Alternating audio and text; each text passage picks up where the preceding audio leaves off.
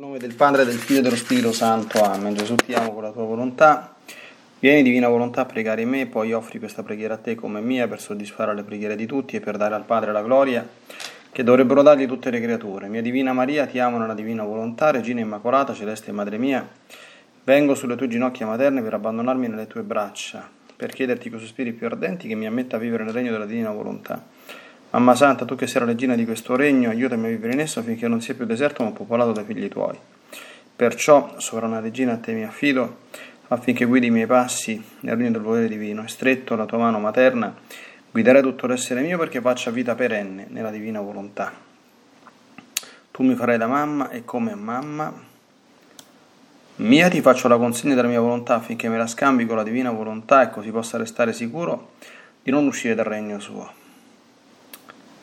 Perciò ti prego che mi illumini attraverso questa meditazione per farmi comprendere cosa significa volontà di Dio e come vivere in essa.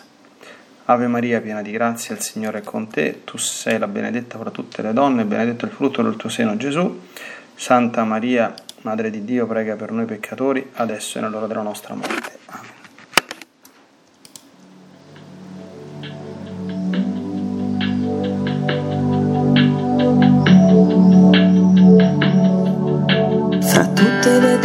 Maria, tu sei la benedetta, il frutto del seno tuo è la salvezza per noi.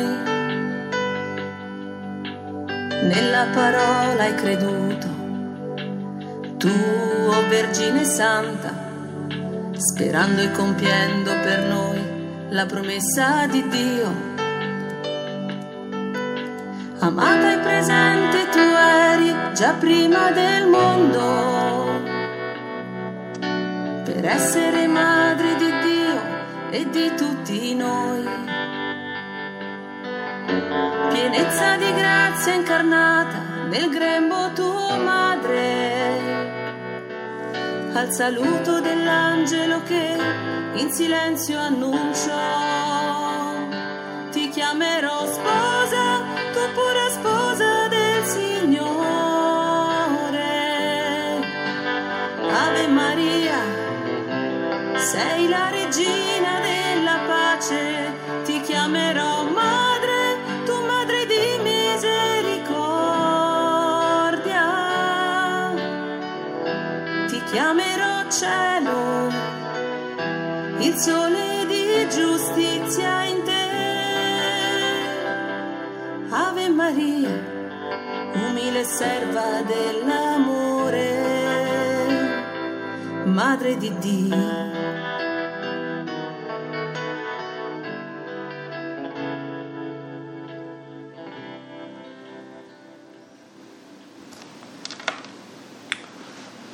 Dal Libro di Cielo, volume 19, 14 marzo 1926. Figlia mia, non ti meravigliare se ti dico che sei la neonata della mia volontà. Tu devi sapere che la stessa mia mamma immacolata è la neonata della mia volontà, perché tra ciò che è il creatore e ciò che la creatura può essere e prendere di Dio, si può dire una piccola neonata. E perché fu la neonata della mia volontà, si formò a somiglianza del suo creatore e potette essere regina di tutta la creazione. E come regina dominava tutto e correva bene il suo eco con l'eco della divina volontà. E non solo la celeste sovrana, ma tutti i santi, angeli e beati si possono chiamare neonati appena nell'eterno volere, perché non appena l'anima esce dal corpo mortale, rinasce nella mia volontà. E se non rinasce in essa, non solo non può entrare nella patria celeste, ma neppure salvarsi, perché nell'eterna gloria nessuno entra se non è parto della mia volontà. Però devo dirti la gran differenza che passa tra chi è la neonata della suprema volontà nel tempo e quelli che rinascono alle porte dell'eternità. Un esempio è la mia mamma regina, che fu la neonata della divina volontà nel tempo, e perché neonata ebbe il potere di far scendere il suo creatore sulla terra, e mentre lo lasciava immenso, lo rimpiccioliva nel suo seno materno, per vestirlo della sua stessa natura e darlo come salvatore delle umane generazioni. Lei, con essere la neonata, formò mari di grazie, di luce, di santità, di scienza, dove poter contenere colui che la aveva creata. Con la potenza della vita della suprema volontà che possedeva, potette far tutto ed impetrare tutto. E lo stesso Dio non poteva rifiutarsi a ciò che domandava questa celeste creatura, perché ciò che domandava era quello che il suo stesso volere chiedeva, al quale nulla poteva e doveva negare. 19 marzo 1926. Figlia mia, la mia mamma fu concepita senza macchia, originale per poter impetrare il sospirato Redentore, perché era giusto e decoroso che in chi doveva essermi madre, neppure il germe della colpa avesse avuto mai esistenza in lei, e doveva essere la più nobile, la più santa di tutte le creature, ma di una nobiltà divina e di una santità tutta simile al suo creatore, per poter trovare in lei tanta grazia e capacità da poter concepire il Santo dei Santi, il Verbo Eterno. Molte volte si fa anche questo dalle creature, che se devono conservare cose preziose e di grande valore, preparano vasi terzissimi, e di un valore equivalente alle cose preziose che si devono conservare in essi.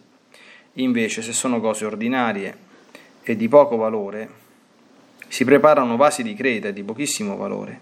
Non si ha cura di tenerli sotto chiave come il vaso terzissimo, ma li tengono esposti, sicché dalla preziosità del vaso e da come viene custodito si può conoscere se le cose che contiene sono preziose e di grande valore. Ora, dovendo io ricevere il suo sangue per essere concepito nel suo seno, era giusto che tanto l'anima quanto il suo corpo fossero terzissimi e lei fosse arricchita di tutte le grazie, privilegi e prerogative possibili ed immaginabili che Dio può dare e la creatura ricevere.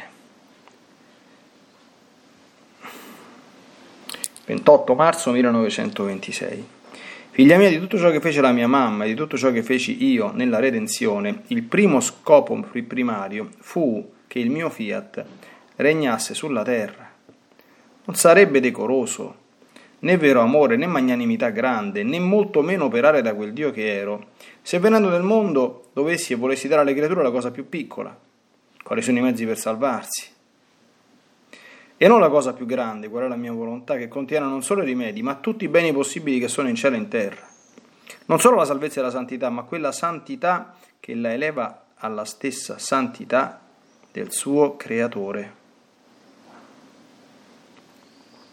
Oh, se tu potessi penetrare in ogni preghiera, atto, parola e pena della mia indivisibile mamma, tu troveresti dentro il Fiat che sospirava ed impetrava. Non chiamai ed elessi la mamma mia stando nella mia patria celeste. Così ho chiamato ed eletto te con quella stessa potenza a cui nessuno può resistere per il sospirato Fiat. Anzi, ti dico che per ottenere ciò tu hai a disposizione cose più grandi e più importanti che non ebbe la mia diretta mamma. Perciò tu sei più felice perché lei non ebbe una mamma, né le opere sue per aiuto nell'ottenere il sospirato Redentore, ma ebbe solo il corteggio degli atti dei profeti, dei patriarchi e dei buoni dell'Antico Testamento e dei grandi beni previsti dal futuro Redentore. Invece tu hai una mamma e tutte le sue opere per aiuto, hai gli aiuti, le pene, le preghiere e la stessa vita non prevista ma effettuata del tuo Redentore. Non c'è bene preghiera che sia stata fatta e che si fa nella Chiesa che non sia con te per darti aiuto ad ottenere il sospirato Fiat. Siccome di tutto ciò che è stato fatto da me, dalla Regina del Cielo e da tutti i buoni, lo scopo primario era il compimento della mia volontà, perciò tutto è con te per impetrare il fine del loro scopo. Perciò sii attento, io sarò insieme con te ed anche la mia mamma. Non sarai sola a sospirare il trionfo della nostra volontà. .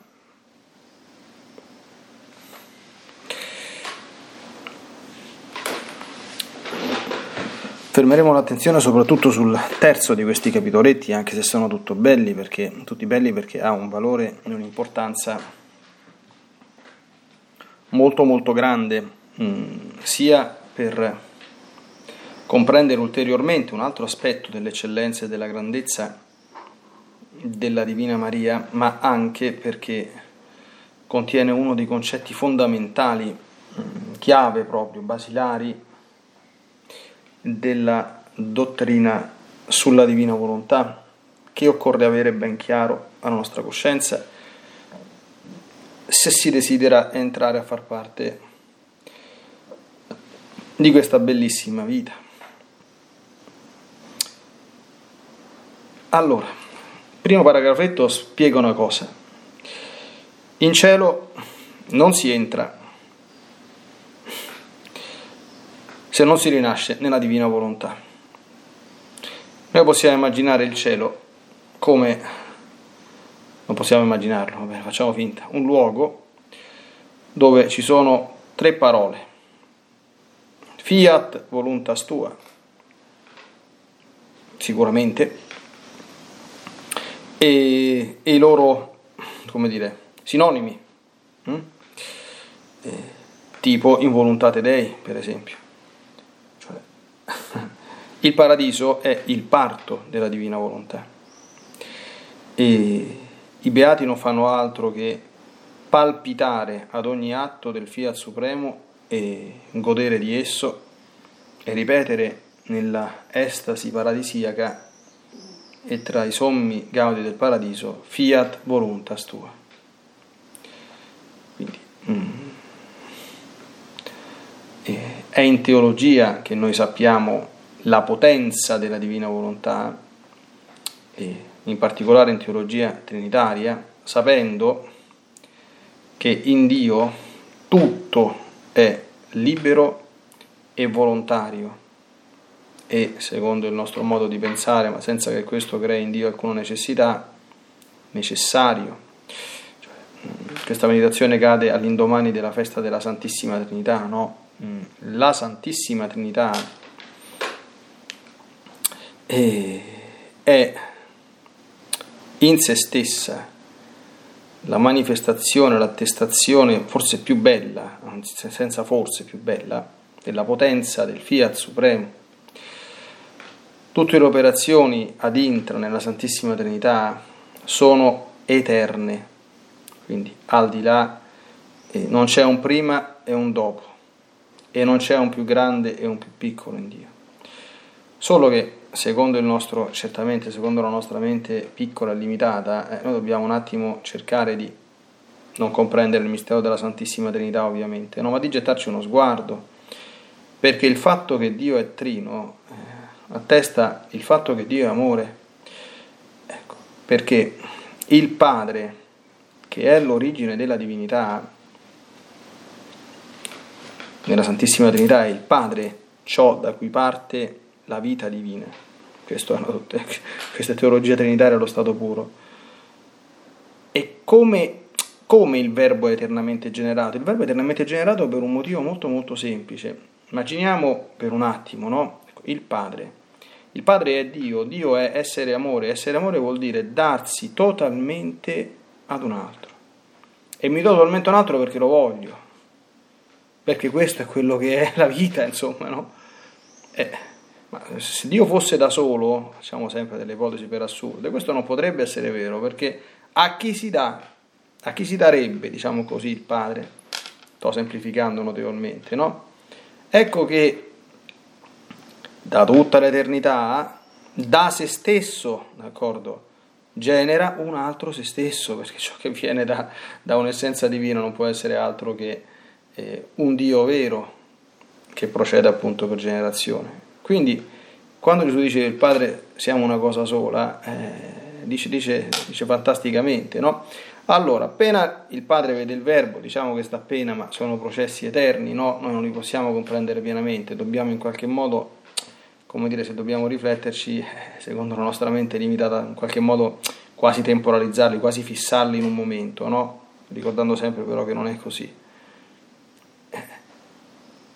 Il Padre, generando questo verbo, dà tutto se stesso al verbo, lo ama infinitamente, ma il verbo, il figlio che è uguale al padre, ha anche lui come intima essenza e natura quella di essere amore, quindi ricambia: amore chiede amore, amore chiede amore, amore chiede amore. E lo Spirito Santo, che procede, come dice la teologia, dal padre e dal figlio, non è altro che lo spirare di questa terza persona dentro questo vortice di amore tra padre e figlio, e l'aspirazione della terza persona, l'aspirazione come amore.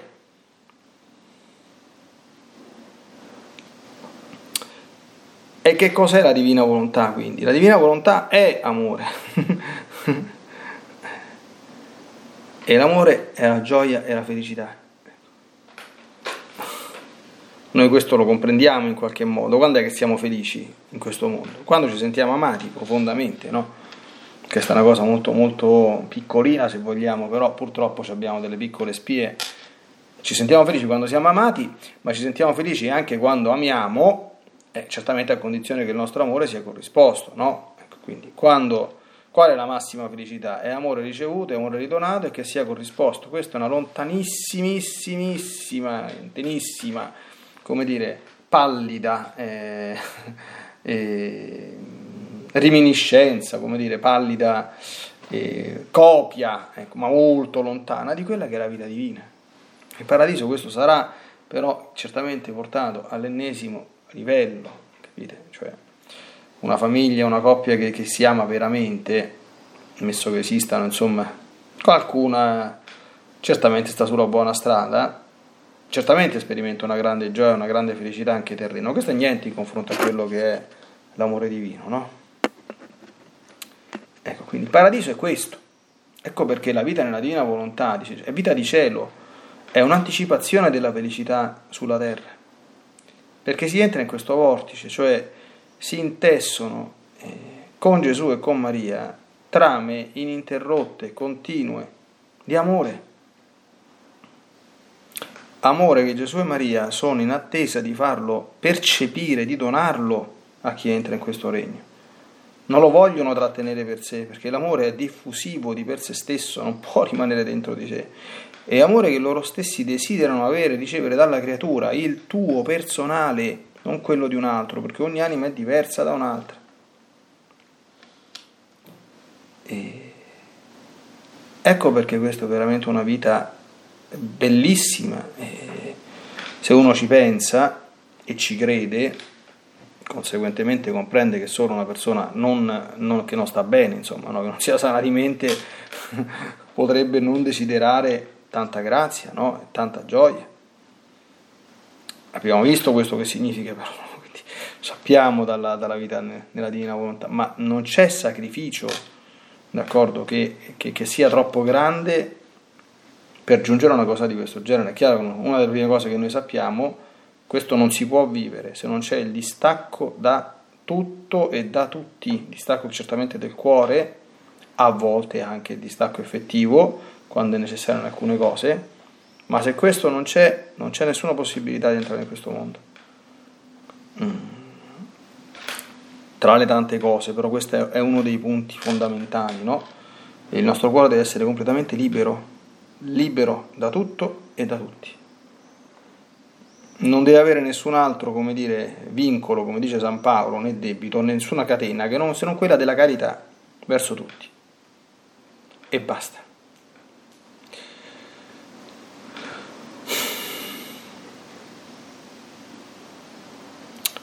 Ecco.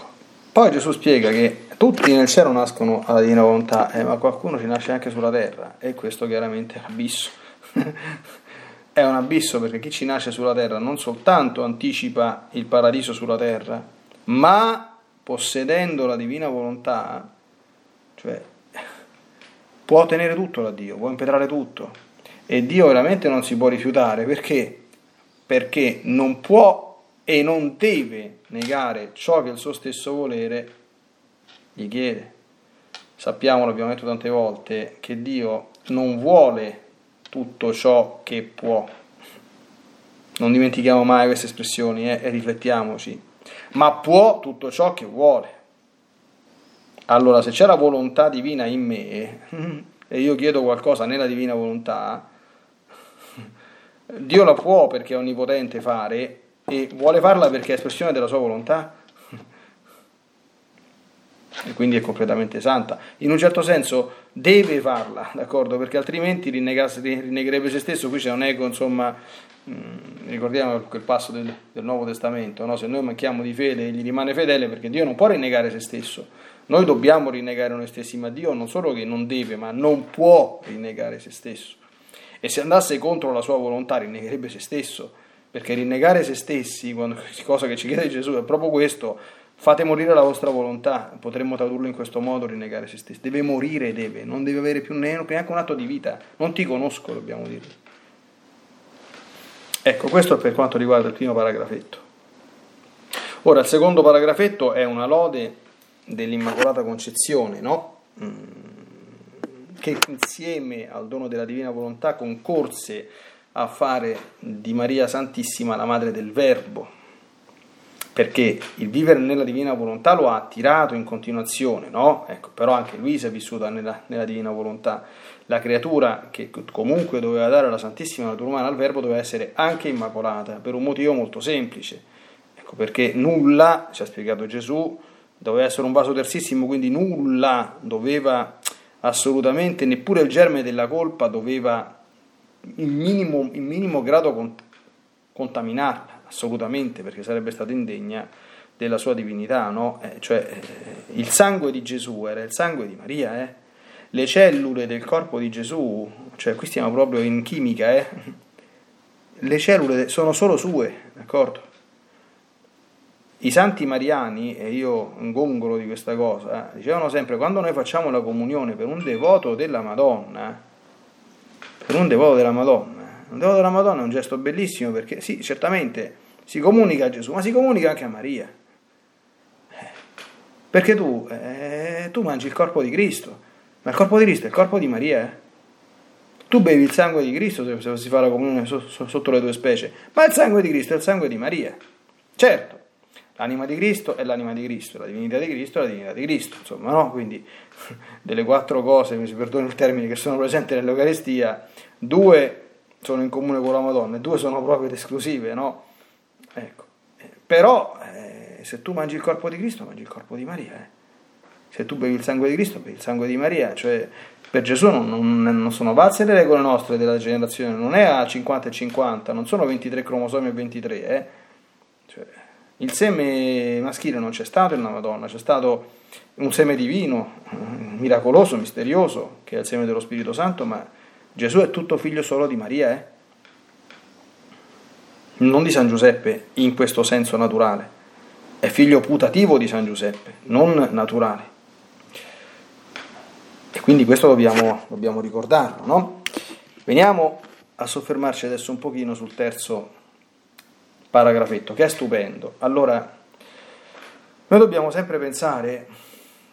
Noi abbiamo volte, siamo anche un pochino piccini e meschini, e allora, facciamo così, c'è una virtù che è una parte integrante, dice San Tommaso, della virtù cardinale della fortezza, che si chiama magnificenza, dal latino magnum facere, cioè fare le cose grandi, cioè fare le cose in grandi, noi diciamo, no?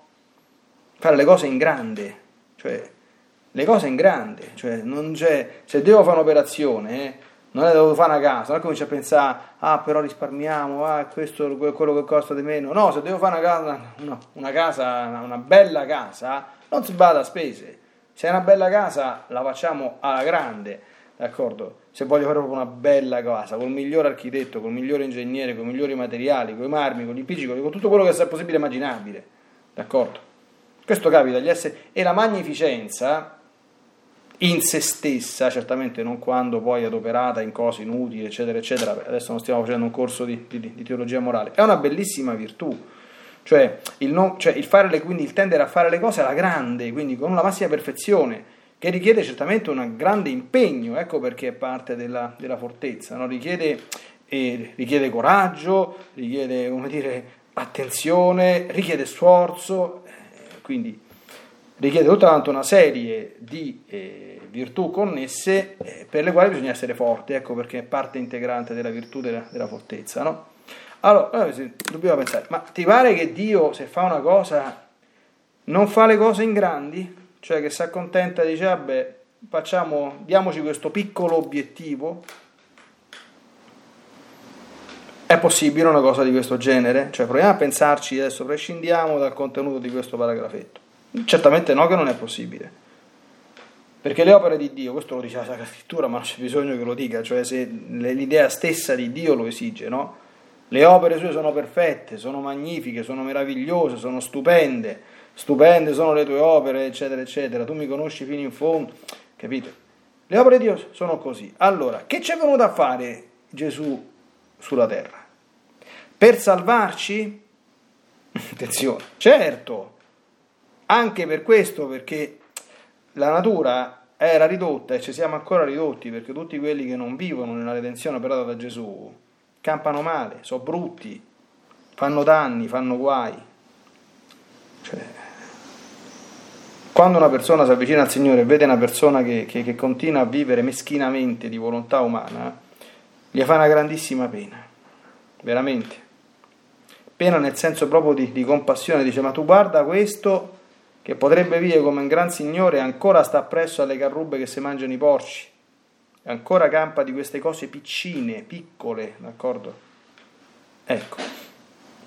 E quindi però l'uomo era decaduto, quindi che te vive nella divina volontà? Lo devi prima rimettere in piedi, d'accordo? È come se uno si fosse rotta la gamba, quello non è, dici... Il dono di Dio è che ti fa diventare il detentore del record mondiale dei 100 metri. Con la gamba rotta non è possibile. Allora, certamente, cronologicamente parlando, la prima cosa che bisognava fare era redimere l'uomo. Ma redimere l'uomo a che fine? Ecco, per fargli fare la vita piccina, che magari fanno anche tanti cattolici, anche più o meno fedeli, sì, che vanno... Cioè, proviamo un attimo a pensare dall'esperienza, no? Noi conosciamo qualche cattolico, diciamo così, abbiamo qualche amico, qualche... cioè che ti dice, ma non è che te lo dice soltanto a parole, che si vede, d'accordo? Perché se uno te... ci stanno pure quei mezzi matti, fanatici, che stanno sempre, che hanno fatto un po' di esperienza del Signore e cominciano a parlare anche a vanvera, a dire, cioè, con quelle cose che danno anche fastidio, no? E cominciano a dire, ah no, devi venire per forza a sto movimento, perché qua incontri il Signore a destra e a sinistra. E tu dici, ma come incontri il Signore? E poi, cioè, te vedo, ancora sei così superbo, ancora sei così iroso, che te incontri il Signore? Cioè, per carità, cioè, probabilmente l'ha incontrato il Signore, e lo hanno incontrato, però sta svolta super di vita, cioè che tu vedi una persona e dici, ma ammazza come campa questo, io voglio essere come lui. L'abbiamo mai visto questo qui? L'abbiamo mai visto in giro?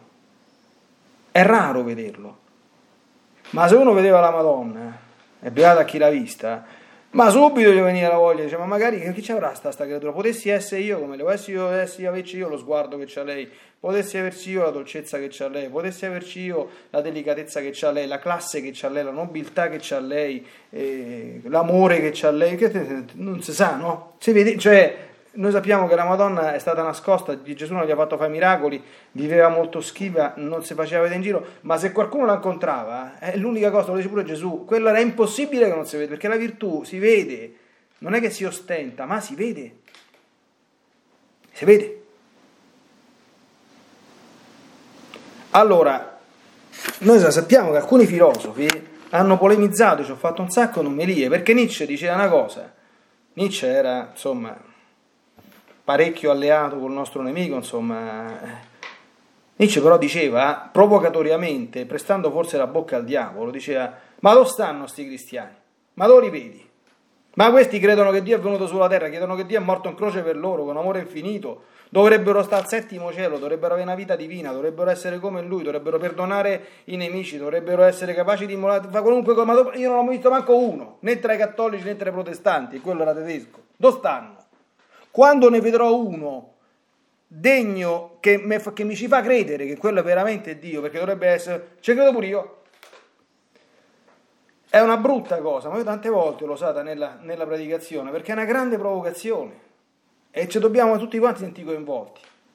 Allora qui non si tratta di fare un discorso moralistico, di va, allora non sono buono abbastanza, allora adesso mi devo impegnare di più, devo masticarmi la lingua, cioè queste sono le cose... come dire, certamente sono le cose, per carità, se una persona beneficia delle grazie della redenzione, se vuole, anche se con tanta fatica, sta lontano dal peccato mortale, cerca di limitarsi con i peccati veniali deliberati almeno, però comunque c'è un cumulo di imperfezioni, cioè il cammino della santità, no? Quando vediamo le vite dei santi è comunque stata veramente una cosa impressionante, perché comunque la nostra natura sta messa male. Allora, è già tantissimo questo, però è ancora una cosa piccola, cioè un'opera divina, cioè Dio deve fare in modo che se vede qualcuno sulla terra, dice: ma guarda questo come assomiglia a Gesù, ma guarda che grandi opere che fa il Signore, ma guarda che belle cose, veramente ha donato lo Spirito Santo, abbiamo celebrato la Pentecoste, veramente ci stanno degli uomini che sono uomini, ma vivono in maniera divina, e vivono una vita bellissima, e magari tutti potessimo vivere così. Questo è il senso del paragrafetto. Quindi lo scopo primario era che il Fiat regnasse sulla terra, quindi certamente si passa attraverso la redenzione, ma quello che Gesù aveva come fine, come obiettivo, era: bene, ricevuti bene della redenzione, quindi rimessi, puntiamo al massimo, puntiamo in alto, d'accordo? Al massimo. Non sarebbe decoroso, dice, né vero amore, né magnanimità grande. Vedete, la magnanimità è la sorella gemella della magnificenza, no? Animo grande, quindi vuol dire te do ercore, dicono a Roma, no? Né molto meno operare da quel Dio che ero. Dio fa le cose da Dio, non fa le cose come noi, a Roma si dice da pulciaro, ecco, bene. Se venendo al mondo dovessi e volessi dare alle creature la cosa più piccola, quali sono i mezzi per salvarsi? Più piccola, attenzione, sono grandissimi in se stessi, ma è lo stretto indispensabile. E non la cosa più grande, quella è la mia volontà, che contiene non solo tutti i rimedi. Noi sappiamo, quando si parla di salvezza, di redenzione, si parla di rimedi di una situazione che è andata e che dobbiamo aggiustarla, ma tutti i beni possibili, non soltanto. Per esempio gli orientali, che hanno molto approfondito, sapete che la redenzione si polarizza su due parti: la salvezza dai peccati, che è la parte negativa, quindi e la divinizzazione dell'uomo, che è la parte positiva realizzata dalla grazia. Gli orientali sono molto più, secondo me, che comprenderebbero molto meglio di noi, iscritti della Divina Volontà, perché sono molto più attenti a dire sì, di Gesù non ci ha solo salvato, ci ha resi partecipi della sua natura divina, come San Paolo ci ha ricordato ieri nella seconda lettura. Figli di Dio non per scherzo, ma perché gli assomigliamo. Quindi non solo la salvezza e la santità, ma quella santità che la eleva alla stessa santità del suo creatore. Questo è quello che Gesù vorrebbe, e questo è quello che dobbiamo pensare che sia possibile. È possibile, è possibile. E Gesù ci spiega: la prima che ha vissuto questa è la Madonna. La Madonna, siccome una fuori classe in tutte le cose, si è trovata quasi da sola, cioè a fare una vita nuova, come dire, senza nessun appiglio, senza nessun aiuto. Allora, la redenzione era ancora in previsione, ma non era stata realmente compiuta da Gesù nel tempo, e quindi ancora non c'era la Madonna, mica c'era un'altra Madonna come lei, l'unica, d'accordo? C'aveva soltanto i patriarchi e i santi dell'Antico Testamento, ma erano ben distanti dalla santità che aveva lei. Quindi la Madonna, tra virgolette, ha fatto tutto da sola, come dire, nella divina volontà, ma non avendo nessun appiglio. Noi invece chi ci abbiamo? Noi abbiamo la Madonna che l'ha già fatte queste cose, e ci abbiamo Gesù che l'ha già fatte. E se sono esempi, non soltanto sono aiuti, ma sono anche esempi. E quindi dice: coraggio. Dice a Luisa: tu c'hai un aiuto, quindi stai tranquilla che ci riuscirai, ce la puoi fare. Ecco, e non soltanto per te, ma anche per ottenere che nel mondo intero arrivi questo benedetto regno del sospirato Fiat. Quindi chiudiamo questa meditazione con queste parole di speranza: ce la possiamo fare, si può fare, ecco, se lo si vuole veramente e ci si investono tutte le risorse, si può fare.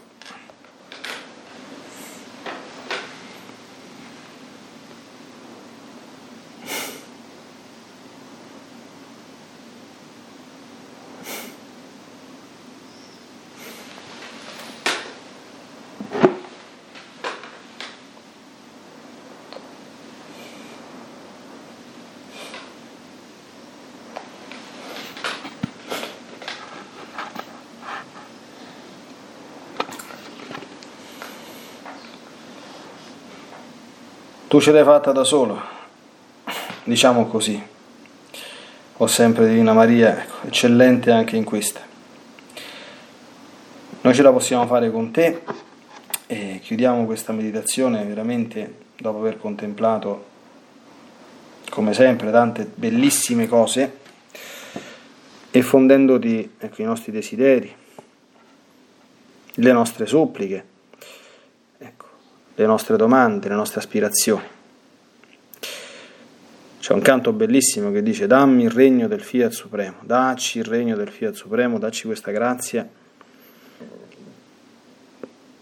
dacci la comprensione della grandezza di questa grazia, e dacci anche la fiducia che si può arrivare, si può fare. Tu sarai al nostro fianco, il tuo amore si farà sentire da noi, ci preverrà e ci accompagnerà in questo luminoso e radioso cammino, che è un ripercorrere le orme che tu per prima, in assoluto, hai vissuto anche su questa terra e nella tua santissima vita umana, terrena. Aiutaci, sii sempre con noi, incoraggiaci, precedici, accompagnaci e portaci nel regno del Fiat Supremo.